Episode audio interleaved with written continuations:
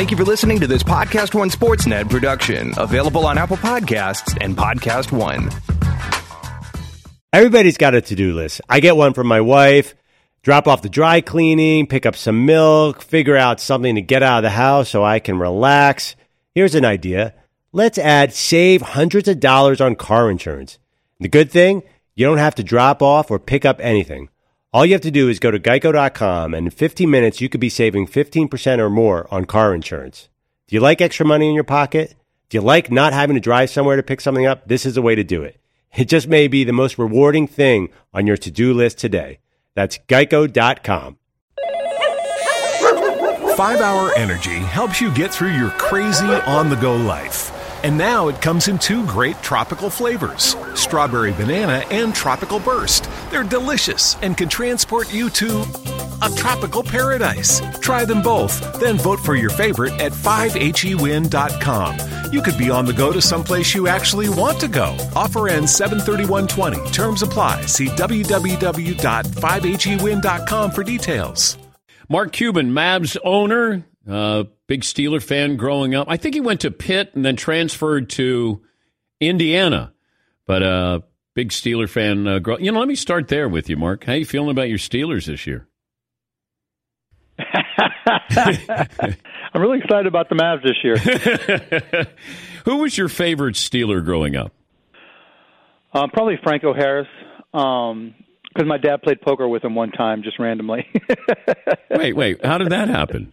I don't even remember. I just remember my dad played poker um, with his buddies, like on Wednesday or Thursday nights, and just random people that you know his friends would invite friends and i think franco um thought he was going to take his my dad and his buddies for a lot of money but he didn't realize my dad and his buddies had no money. And so um that just was a conversation so that was our connection to the steelers and so he was um my favorite player. And then obviously i remember the immaculate reception when i was a little kid. I mean i remember exactly where i was exactly what i was doing. Um so was franco. Was your dad a steeler fan? Oh yeah I mean, my dad. I mean, he. We went to one game because he got tickets from somebody he worked with when I was 11, and that was like the biggest deal ever.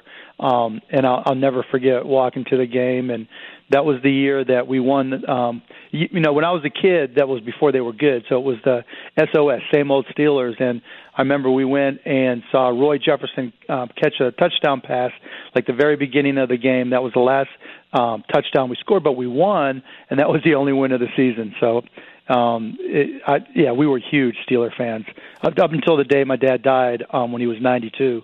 He he was a huge Steeler fan. What was that day like when you bought the Mavs? That you told your dad you were buying the Mavs? Oh my goodness, um, indescribable.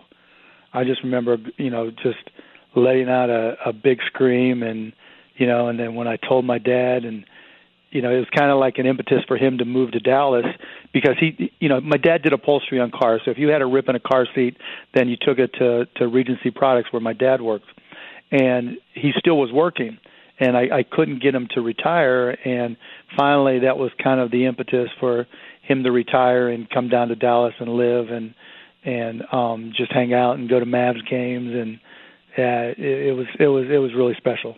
Also, that moment when you make more than your dad. Do you remember that? I, I remember when I made more than my father, and it and it bothered me a little bit. Like I, I wasn't proud that I did. I was sad. It was it was weird, yeah. Cause like, I mean, I remember telling my dad um, I made a hundred thousand dollars in the year, and he cried. Um, you know, like I said, he did upholstery on cars, and you know, I don't think he ever made more than forty thousand dollars in a year, and it, it it wasn't so much then that was the hard part. It was you know he he was dad, and and so like if we went out to dinner, he was pulling out the credit card no matter what. And you know the minute I said dad, and he just looked at me like with a death stare, um, like don't even think that you're going to pay for dinner. Um, even when he got to the point where it was my credit card, it was still the debt. What's the best thing you ever bought him? Um, it wasn't any one thing. It was just him. Um, I told him he could go anywhere he wanted to go in the world. He and my mom, and, and or take my brothers, and sometimes, and so he, you know, he loved to travel, and so he just got to go anywhere he wanted, and and he went on cruises everywhere. He was Mr. Cruise, and there there'd always be 20 stories, and I I'd hear from people or get emails from random people who made friends with my dad, and and yeah, it was. It, it, you know, I, I miss him every day, but it was. I'm, I'm just grateful that I could just do that for him. He's Mark Cuban, the Mavs owner, uh, season 11 premiere of Shark Tank this Sunday night at 9 Eastern on ABC. Do you know more about the new tampering charges or more about the new traveling charges or rules? more about the new traveling charges. okay. That's what I care more about. The tampering stuff, you know, the the legal it'll evolve. You know, like every one of those um administrative rules, it kind of evolves into the the best format um, and I think the tampering stuff, it, it's it wasn't as big a problem I think as people as some owners thought it was, but I think they were just trying to be proactive. And so it'll evolve into something that we all can live with. So I'm not worried about the tampering charges. The traveling thing, you know, you had some guys who would take 30 steps in a gather, and so that's going to be that's going to be better, you know. Um, and so it'll be interesting to see how they call it um, particularly you know even with like Luka and his step back or Harden, you know it's supposed to be legal, but who knows how they'll really review it, and so yeah, that'll be the more interesting thing. But can you monitor tampering? Like, can you really stop tampering, prevent it? Um, yeah, it's it's not as prevalent. Look, there's there's players talking to players. There's nothing you can do there um, because they're, they're going to be friends and do whatever. In terms of the what owners and GMs do, that's typically driven by relationships between owner and agent, um, or owner and GM and agent. And so, as long as the um, Players Association that regulates agents goes along um, and and stays true to what was passed, then it shouldn't be a problem at all. I mean, can you monitor it? Monitor it? No, and yeah. that and and that's why they're going to have the audit capabilities. But even then, I, I just think teams if if there's a player's agent who's talking to another GM, you're going to know right off the bat. You know, if guys are showing up at 12:01 or, or 5:01, you're going to know. And so it's it's going to be there'll be a period of adjustment, but I, I don't think it's quite as difficult to manage as people are saying. Daryl Morey, the uh, Rockets GM, came out recently and said that uh, he looked at Harden as the best scorer the game's ever had. I'm paraphrasing, but basically right. he he's more of he's a better scorer than Michael Jordan. How would Jordan do in today's NBA? Oh, in today's NBA, he'd kill it. I mean, his body'd be fresh every night because there's just not the you don't have Charles Oakley, you don't have Rick Mahorn knocking him on his ass every every time he you know went into the lane. I mean, you know, Michael Jordan's challenge would have been to learn how to shoot three better, yeah. and you know, he's Michael Jordan. He would have done that, just like a lot of guys in today's game have improved with three. And so, you know, he'd be averaging Jordan would be averaging 40 in today's game. You know, so uh, but you know, Daryl's right. In today's game, as is, Harden is the better scorer because of the rules. But if Michael had been able to play in these in in, in this game, a lot of guys, not just Michael, would have been putting up 30 plus. What is Dirk Nowitzki's role now with the Mavericks? Eating ice cream, ice cream ambassador, um, it, just whatever he wants. I think you know he's adapting now to to just not having to get his body in shape, and you know he's he's still you know working through the ankle injuries he had at the end of last season. He needed to get shots just to be able to play those last couple games. Um, so I think he's he's doing a lot of recovery and rehab work there, playing with his kids. He's got three awesome kids um, who are now you know starting to get to that age where they're going to school and everything. So I think right now he's playing Mr. Dad, and he'll you know he'll come in and and yuck it up with the guys down at the practice facility, and you know like I've told him, you know we've got two things to do: one, work on the statue, and you know that we're going to do, and and two is just you know whatever else you want to do whenever you want to do it. There's no rush. Is that going to be that step back jumper where the legs kicked out? Is that the statue? Yeah, yeah, probably, but I'll let him decide. I mean, it's been fun because I've been touring around different places, um, looking at at statues and trying to get a feel for you know uh, sculptors who have done some cool things. And then when I get past that, I'll sit down with Dirk and, and we'll review all of it. When's the last time you beat one of your players one on one? Probably when I beat Dirk my first year. really? Um, yeah. So when I first bought the team, uh, you know, I was, I was a lot younger back then, and and so I thought, okay, let's play one on one, Dirk. So he, you know, it's Dirk. He was just messing around with me. So I scored twice. He stopped me, um, and then he dunked on me, and I quit. And so I beat him two one.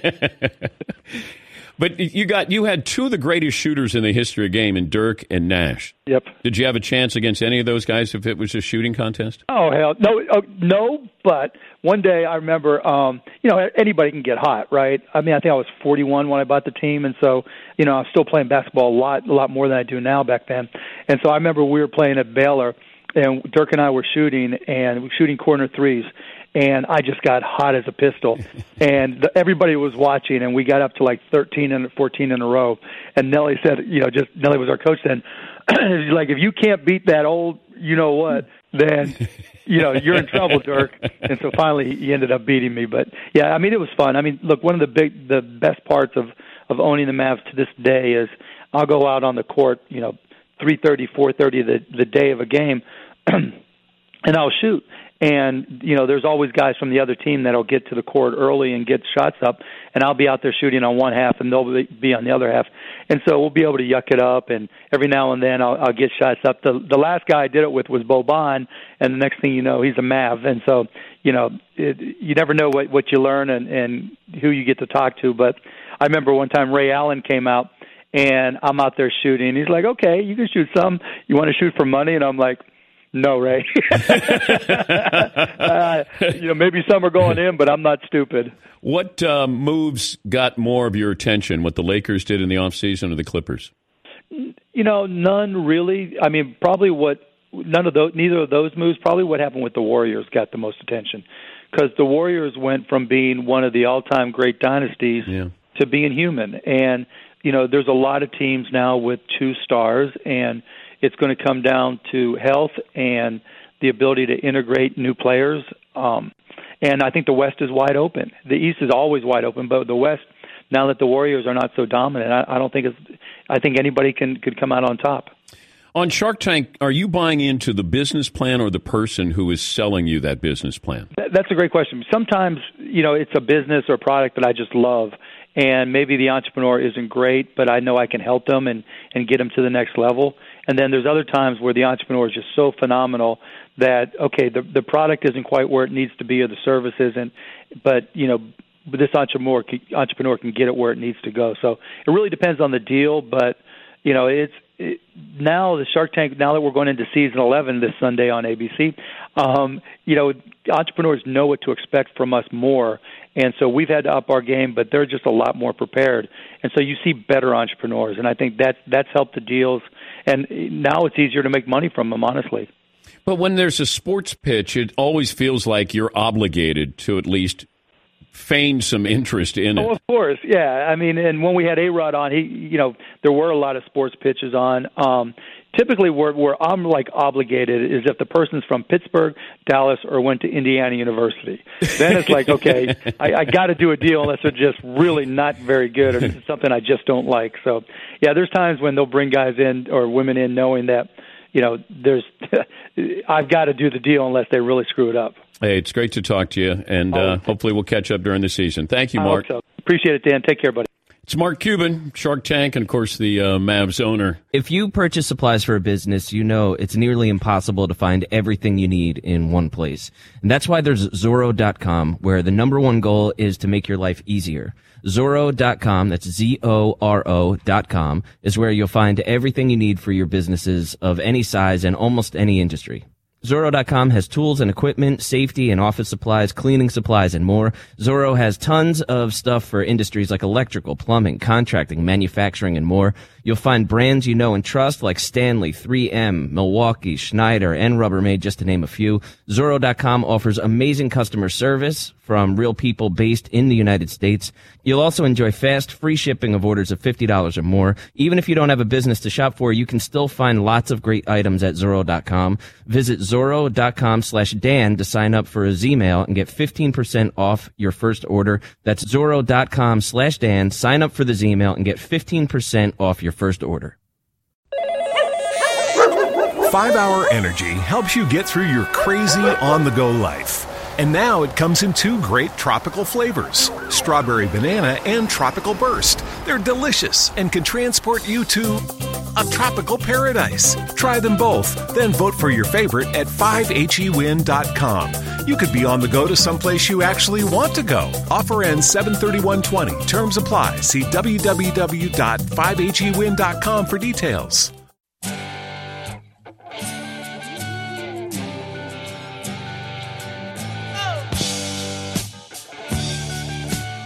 Thought we'd play some good music before we got to Hootie and the Blowfish. That's cold blooded. You started Well, off. I- you were hey, you were insulting me during the commercial break. How did we not play Hootie and the Blowfish there? That's bad producing. Who was producing? We That's bad producing. we back never there. do that. We never do that.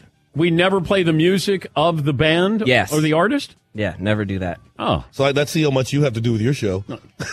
uh, it's Hootie and the Blowfish here. So, uh, Darius, do you want to introduce the starting lineup here There's for Hootie? Mark and the- Bryan on guitar, Yeah. Dean Felber on bass, and Jim Sonefeld on drums. and Dan Patrick on Rubber Chicken. Yes. what was the what was the second name that you guys were looking at aside from Hootie and the Blowfish? That's the only name. Mark and I were used to be the Wolf Brothers, but the worst name, Dean wanted to call us Black and Blue because they all had blue eyes and I was black. I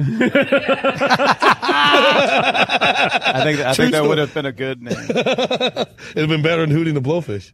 Black and Blues. Yes. But I, I do think the name did help you guys. like it or hate it, you never forget it. And so I think it did help us. Because people could remember it. Yes, no one forgot the name. And there was something about that. But at, at any point, did you guys think we should change the name? Oh yeah, oh, Yeah. Ba- Basically, when Soni got in the band, we and took a really- good hard look at it. We were playing clubs, and we were like, we should probably change the name, but we were already doing so well in, in the few places we didn't want to start all over. We And were- if you change yeah. your name, you're starting all over. We were drawing hundreds of people at that time. of. Big numbers. If all 600 people had left because we changed their name, I mean, what would happen? yeah, But, but also, when you look at this, we always look at an overnight success, but it took like 20 years for an overnight success or 10 years for you guys. But when I met you guys in what, 94, you guys had been playing at frat houses and whatever for 10 Nine years. years, nine prior. or 10 Yeah, nine yeah. or 10 years. Yeah. At any point, how, how close did you guys come to just saying, this ain't going to happen? never. Yeah, because what else are we going to do? Are we gonna become sportscasters or something? there was never a moment where we thought about not playing. Like when we got our record deal, we weren't even looking for a record deal. We were doing so well in the clubs. We were making, we were playing the same clubs every six weeks, making, you know, we were all making over fifty thousand dollars a year just playing clubs. We were we were content. We weren't even looking for a record deal. So you And one got free drinks, women, and, and, you're making and you're 50K. paying, and you're paying the bills. Yeah, Yeah. it was perfect. But when you have hold my the importance of hold my hand to this band Oh, was it- what? First of all, Soni when he came to audition for the band, the first thing he did was said, "I got a song." We said, "Play your song," and it was "Hold My Hand." And so we were like, "You're in the band, bro." I thought it was my hair. Oh, poor And- Soni and- and the hair. And that's- it's, so- it's also the song that, that David Letterman heard, and you know, it's like, hey, I want that band on my show, and then that was the appearance that sort of broke, you know, the ice. So Yeah. it was a pretty important song for us. Yeah, because I wonder that where you look at these bands, and then I didn't know if you guys were worried about being a one hit wonder.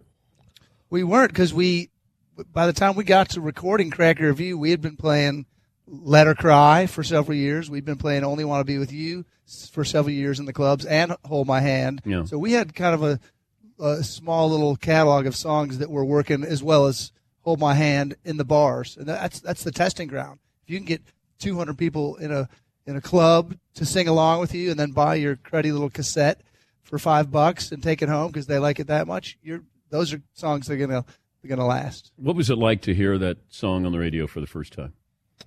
oh, it was uh, it was amazing. It was. I mean, it freaked us out. I think. Do you but- just stare at the radio? You do, you do. Well, th- not back then because you didn't, you know, it Oh, it wasn't didn't any have the names. title. There was no names. You just, it was just the thing. But uh, it was funny for us. It, we, there was one moment where it was too much. I was I was in Charleston and I'm driving on the road and uh, I got the radio on and the Hootie song comes on, and so I changed the channel. It was after everything was big, and I changed the channel and the next channel was a Hootie song on, and I changed the channel and the next channel was a different Hootie song on. And I changed it a fourth time, and it was time was the fourth one, and that was on, and I went, oh my goodness. I really went, oh my goodness, we're on every radio station in this town. It was crazy. But what happened that first taste of success? I paid off my student loans. that What about you guys? For for us, It was like a kind of a, a gut check of like, hey, this is we're gonna do. This is what we really want to do. This is what we're passionate about, and we're gonna get to. We're gonna do this forever. I'll be honest with you, we didn't see the only success we saw was that we were the shows were getting bigger because we were always on the road. It was never anything but touring, so the shows were getting bigger. Great. Yeah, I think it was also when uh, when we got a deal with BMW to be the South Carolina ambassadors and got free cars. I was like, okay, okay, we're good. Who did you guys open up for? You you remember? Uh, Big Head Todd and the Monsters was they the were first, first. one. Yeah, Toad the Wet Tour the Sprocket. West Sprocket was second. That was it. Yeah, and in the middle of the Toad tour, you could tell Ooh. everything had changed. I mean, it really you in the middle of the Toad tour. did you guys like- flip flop? Yeah, we didn't on stage, but people coming to see us flip flopped. Yeah, yeah. And then Toad the Wet Sprocket decided to dissolve the band. I think. Oh, they kept playing. Uh, REM was a big influence. You you make mention of Stipe in a song Yeah. or two. Why was REM? Why did was that the same with everybody else? That When- REM kind of when resonated? we were in college, that was that that was like the alternative scene was coming up, and they were the, basically the poster children for that Yeah, I mean- alternative scene, and, and their music was really influential on a lot of people, and, and we were one of those bands. And um, Yeah, yeah, I mean, we grew up with them too. I mean, being in Columbia, they're from Athens. I think first time Darius and I went and saw them at the township, it was like half full, and then Yeah. Went back the next year and it was sold out. And uh, so, I mean, that and we just listened to them to death. Yeah, when I joined the band in '89, it should have said "Hootie the Blowfish" and then in parentheses an REM cover band. like they sent me a demo of like uh, a cassette of like 30 songs and 18 of them were REM songs. I'm like, uh, There was a point in our set list. there was a point in our set list where we had twelve REM songs. a favorite cover song for e- each one of you guys to play. Oh, good question. Interstate Love Song is one we keep going So Stone- back. Keeps Stone keep Temple coming up. Pilots? Yeah, it just rocks and it's fun. And We we do this thing in the middle of uh, "Only Want to Be with You" where we play "Get Down on It" by Cool and the Gang. I love that every time. we- Yeah. I still can't believe we can play that. I love it. Dean, what about you? I mean, Interstate Love Song is a great one. Uh, Champagne Supernova is another another great one. we used to open up the set with the song by this band called the Rave Ups, uh, called uh, "How Long Will You Keep On Telling Me If You Want to Be Happy, You Want to Be Free." Yeah. We- I think we thought that was killer. I, Yeah. what was the name of the How, song? I don't know how come Fr- all uh, this, you can't curse. How come all this stuff comes down on me? Must be a th- what's the name of that song? I don't remember, but it was great. it was that good. Yes, And then you did Fight the Power. we do. We do fight the power. It was so, it was so funny. You know, we, we were opening up for Jason Aldean in uh in, this, in Atlanta in their in their in their baseball stadium, and we do fight the power, and some uh some country DJ comes on and he's telling everybody to burn our records because we're we're singing "Fight the Power." I'm like, are What? you freaking kidding me? I was like, kind of like Jack, are you a fool? We've been playing that song for twenty something years. I was like, making us political is hilarious. Why did people turn on Hootie and the Blowfish? It was so big. It, it, it was so big. Just everywhere. I mean, the I mean, it's a great problem to have. Yes. yeah. But but it felt like they were mad at themselves for liking you guys. Like I like how did I like the I'm so mad at myself. I'm going to take it out on somebody. And wasn't there the bumper sticker? Maybe you saw it, Mark. Yeah. Was that in Baltimore or something? Yeah. Honk Uh, if you hate Hootie. no, just F Hootie. Oh, and, and No honking. Didn't make it too too deep. with, a, with three with three more letters. wow. Yeah, don't waste your time honk. But now it's come full circle. It is. It is. It's so funny for me because uh, back back in '96, I won uh, that GQ Man of the Year in music, and the the whole story. The last paragraph, the guy says, "Don't worry, Hootie and the Blowfish. You guys will get respect when John Daly is on the uh, when John Senior Daly tour." is on the senior tour." And sure enough, John's on the senior tour. And we finally we're finally getting respect as a band. I, pretty I remember seeing the New York Times article before the tour started, and I think I sent it to you because. I got it on Saturday, and it was the Sunday edition. And I went, I think I sent it to Soni too. I go, what the? Yeah. And- and- because I said it took this long for then these critics to kind of circle back and go, you know what? On second thought, Yeah. it's like critics did the same thing. Like, you know, they're it's simple. Like, what is this? And and now I think that it's great to see that they kind of had this epiphany and said, you know, on second thought, they were pretty. You sold twenty five million of cracked rear view, right? Yeah. I think- worldwide. I think critics couldn't like us because we had just killed the form of music that they adored so much. You know, we had just Wait, what did you kill? grunge. I Oh. mean, if oh. you look at the if you look at the timeline when Hootie came, grunge ended. That's when Matchbox Twenty got their deal and all those. So ninety four. Yeah, is when is really when they start, they stopped playing on the radio when they started playing us. Do you take credit for killing grunge? I, yeah. Oh, I'm sorry. Whoa!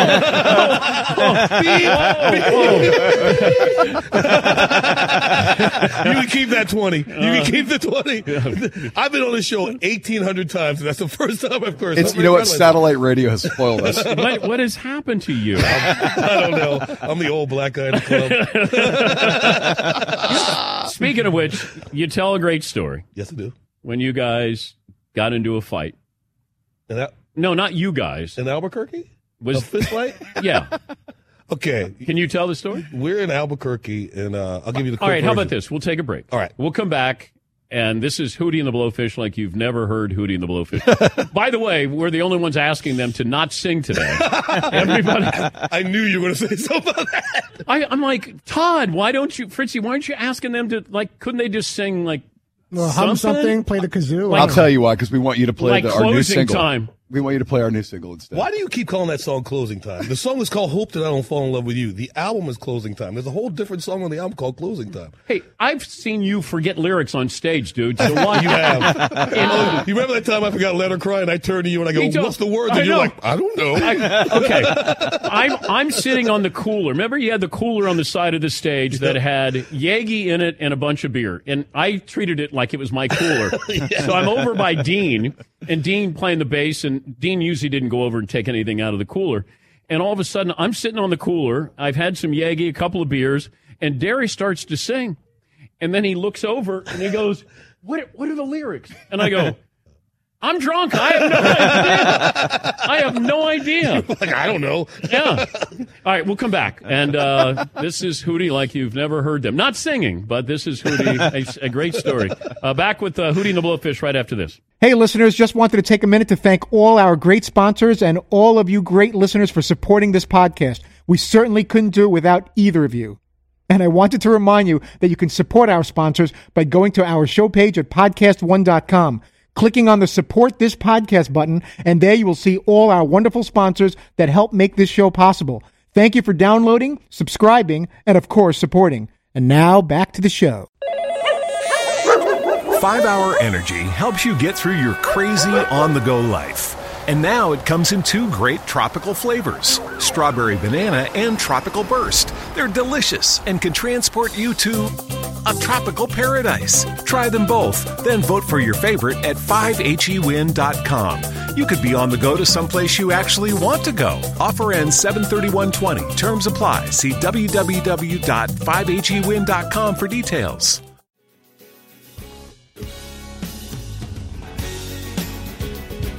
Hootie and the Blowfish joining us here in the Man Cave, and their new album, Imperfect Circle, will be available everywhere, and that is uh, starting today. For the commercial break, I teased that there was uh, an incident on the road many, many, many years ago that you uh, you told me. Now, is that the craziest moment you've had on the road where you got into a fight? No, we had uh, the Albuquerque was a great fight. We got we got in a fight in uh, Uh, in- either in Ann Kalamazoo Arbor, in Ann Arbor, Michigan. Okay, we're in this bar in Ann Arbor, and it's us. We meet Tiger, an 18 year old Tiger Woods for the first time, and the Stanley Cup shows up at this bar. from the Red Wings. And so Okay. we're walking out, and Jeff, we're just walking, and all of a sudden, a snow, we're throwing snowballs with, with these guys, and we think it's funny. And all of a sudden, a snowball hits the wall, and it's got a bottle in it. Ooh. It's got a bottle in it. And all of a sudden, I'm looking at Soni, and Soni runs across the street, and Yeah. I'm like, if Soni's going, I'm going. And we're across the street, and we're battling. What these was it like a scene out of It Braveheart was. where you guys are? Like, Soni's under the car. Soni's under the car beating one guy, and the other guy jumps in his car. He's trying to. Drive. I'm punching him in the car as he's driving. it was it was vicious. Are you guys famous? No, No. we weren't. No, we were just starting. To, we were playing out a string of clubs. It was just starting to take off. We just Did our record Tiger get involved in this? No, he. We left him in the bar. Okay, No. that would have been a great, The Albuquerque a better story. story. The Okay. real quick. Okay. We're in Albuquerque. Soni's got a hat on, and the, the bouncer comes upstairs where we are and says, "Take your hat off." Takes he takes his hat off, not thinking he's little little buzz. Puts it back on. Bouncer asks us, "Take the hat off again." Takes the hat off. Goes upstairs. We're all we're having a great time, having a great time partying. We look down. These three cowboys walk in with their cowboy hats on. We wait for about fifteen or twenty minutes, and nobody tells them to take their hats off. So Soni puts his hat back on. So there's about five or six of us up there, and we look up, and we see five or six bouncers walking up the steps. So we instantly know it's on. So they're, the guy's yelling at Soni. So our security guy, buddy, pushes Soni out of the way, pushes Soni out of the way and goes, so, you know, don't talk to him, talk to me. And in about 15 seconds, It was it's on. on. I mean, we're in a full out bar, bar, bar fight. Roadhouse. You know, I- I- Roadhouse. I, grew up fighting. It's no big thing. You know, no big thing to me. So I'm fight. I'm fighting my guy, and I'm I'm doing really well. And I'm looking around, and I realize everybody in Hootie the Blowfish is killing somebody. I mean, Soni is just destroying this guy. Mark is just. I'm like, Mark doesn't even fight, and Mark just beating the heck out of this guy. You know, and like uh, we're like, oh my! All of a sudden, so we whoop these guys. We whoop these guys, and we're leaving. And as we leave, the, the owners walk. The owner comes up because the cops are going to show up and everything. It was a bar fight. The owner comes up. He says, "What's going on? What's going on?" I say, "Let me tell you. You know me, Dan. When I'm mad, I'm really mouthy, and um, I'm mad. And I said, "You need to get some new bouncers." He's like, "What are you talking about?" I was like, "You need new bouncers." Hootie and the Blowfish just whooped everybody. and I said, "I did not just say Public Enemy. I said Hootie and the Blowfish just whooped everybody's butt." And Buddy, by the way, Buddy, Buddy uh, bench pressed a guy, or not bench, standing pressed a guy bigger than him, let and dropped him on a pool table. The, the greatest move I've ever seen in a fight. Buddy's kind of short. Buddy's your security guy. Right, he's short, and Bu- Buddy's fighting this guy, but he's looking around to make sure everybody's okay. You know, I could tell he's looking to make sure everybody's okay, and he trips over a pool table. And Buddy's short, so Buddy's on this pool table, and his feet aren't on the ground. And this big guy sees Buddy, tr- and he jumps on Buddy, and Buddy took this guy and threw straight up in the air, and slammed him so hard on the on the pool table. Everybody stopped fighting. I'm serious. He slammed this guy so hard on the pool table. Hey, hey, hey, hey, this is over. this is over. I, crazy thing, I heard Buddy yell corner pocket. Greatest move I've ever seen in a fight. Yeah. Wouldn't you love to have a tape of that night? I would. l- I wish felt cell phones were big then because I would love to see that. Because I'm, I'm telling you, I looked around. It's like we are killing these guys. I'm like, wow, y'all, y'all need some new bouncers in here. But did you ever have any of those moments on stage? Because I I've I've stood next to Buddy, your bodyguard, and I go, dude, you got the easiest job ever. Real, real, real quick. You can vape This- over here, and nobody cares. I'm doing this thing. I'm playing. I'm playing a club. I'm playing a club, some radio show from a country band, and I see these two boys, these two guys talking, and one guy's telling his buddy, "I'm going up," and the, buddy's like, "I'm not going." So sure enough, I see him, and here he comes. So I just back off, and I see it, and Buddy comes running. It's on. It's on the internet, and Buddy hit this guy. Like Michael Strahan coming off the corner, and, and he just took this guy out. And so the guy goes down. And long story short, about about a week later, we get our lawyer to send us a letter, and the letter says that the guy's suing us. And Buddy, you know, Buddy, you know, the guy's in a wheelchair. He's suing us and everything. and so Buddy is like waiting for me to be the, you know, I'm always the reason. We'll be all right. We'll handle this. And I looked at Buddy and said, "Oh my God, I can't help you with this." This is, and I looked at him and I said, "Oh man, the lawyer fees alone." it was awesome. We messed with him for a day, but you know, it was awesome. And I've told this story before when you guys were in Vegas and you got word that Bob Dylan wanted a couple hundred thousand dollars Yeah. for. Uh, no, he, he he wanted one fifth of the album. That's what he wanted. oh, he did. That's what they asked Yes. for. We're like, you're crazy. And and so you sampled from Bob Dylan. We didn't sample. Did we you we used the lyric. Yeah, what I don't understand how that works. I- we we used a considerable lyric and had gotten permission to do it just a year or two earlier On an earlier officially version. on on the same yeah the same song. Uh, Only want to be with you. What they actually said was it wasn't. We didn't rip them off. It was actually a tribute to them, and they were fine that we used it. Yeah, Yeah. So we did the exact same song a year later, just re-recorded the exact version for Cracked Rear View, and it became a huge hit. And suddenly, their lawyers Oh. needed to come back and say, uh, "Well, you didn't get permission To do it for the, the second, second recording. yeah. You only get permission for the first recording." wow. Yeah, they got us on the technicality. Yeah. And then you got Dylan back by doing Wagon Wheel. Yeah, and giving him more money. Yeah. yeah, I got, I got- yeah, I got him back. I got him back. That damn, that damn and, Dylan. give- and giving him more millions. I Yeah, know. that's good. Uh, do you remember the first time I came on stage with you guys? You've been on stage so much, I do not remember that. No. Yeah. Still trying to Do forget you? it. Uh, Really? Wetlands, maybe? Wetlands? I think the first thing My I remember, the first, the, what I do remember was in my hear in my headphones. I'm hearing this awful sound, and I know it's for percussion. It's not. It's like a cymbal, but it's not really a cymbal. All you, you I'm like, what is that? And I look over, and they had taken the tambourine from Dan because he was trying to destroy it. They'd taken all the drumsticks from him, Shakers. and they had taken the shakers from him, and so he had resorted to taking a rubber chicken and beating the hell out of the cymbal. did. You just and it was the worst sound ever. I, I was angry at you guys because you took away all my toys. But I mean, so innovative, really. And then all of a sudden, if uh, my mic was on, I was singing. You were singing. Yeah, I was. and, and I love that. Here's Darius, and he's got, you know, 15, 20,000 people in front of him, and I'm trying to get his attention by singing. and I, you know, I'd be like, uh, oh, black my water, keep on rolling. And then, and then he would turn around and be like, oh my God. Like, You're awful. I love how whenever we call you out on two, you're like, Gary's throwing me off. Gary's throwing Yeah. off Oh, I know. time." Yeah, yeah. This percussion player's not. He's not playing in my rhythm. He's not playing in my. and it was yet. only the one time I took my shirt off, and that was when we were in Scotland. And that was when I realized how white you really are. Yeah, and that's when because Soni would take off his shirt. You guys had a, a video where he has his shirt off playing the drums. Yep. And I thought that would be funny if he looked over and I had my shirt on. And it was. And it was. It was very funny. I, I, I couldn't sing half a song that day because of you with your shirt off. Do we have uh, something off the uh, new album? Do we uh, two a days? Can you play that?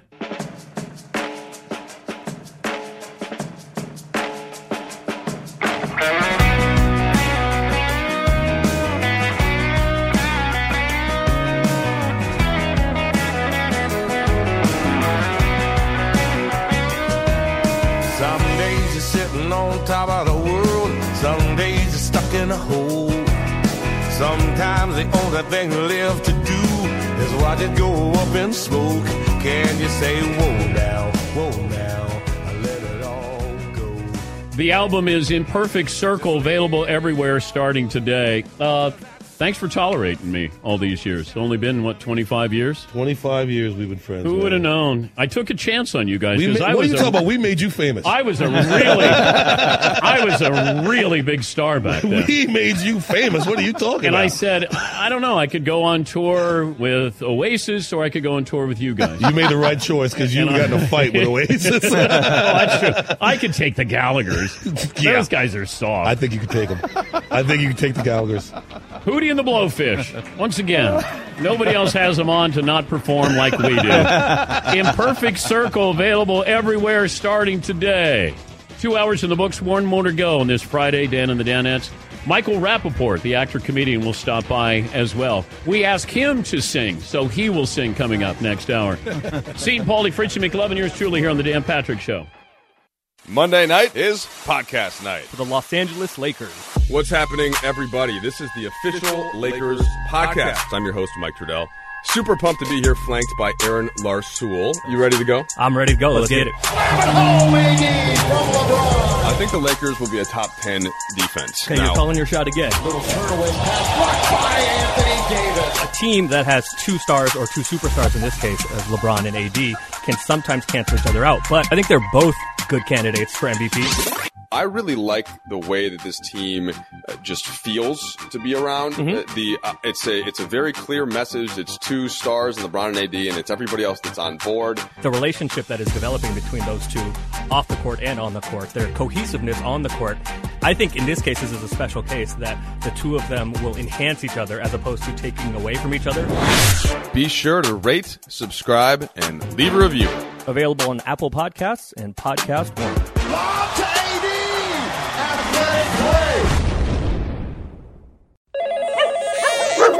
Five Hour Energy helps you get through your crazy on the go life. And now it comes in two great tropical flavors strawberry banana and tropical burst. They're delicious and can transport you to a tropical paradise. Try them both, then vote for your favorite at 5hewin.com. You could be on the go to someplace you actually want to go. Offer ends 73120. Terms apply. See www.5hewin.com for details.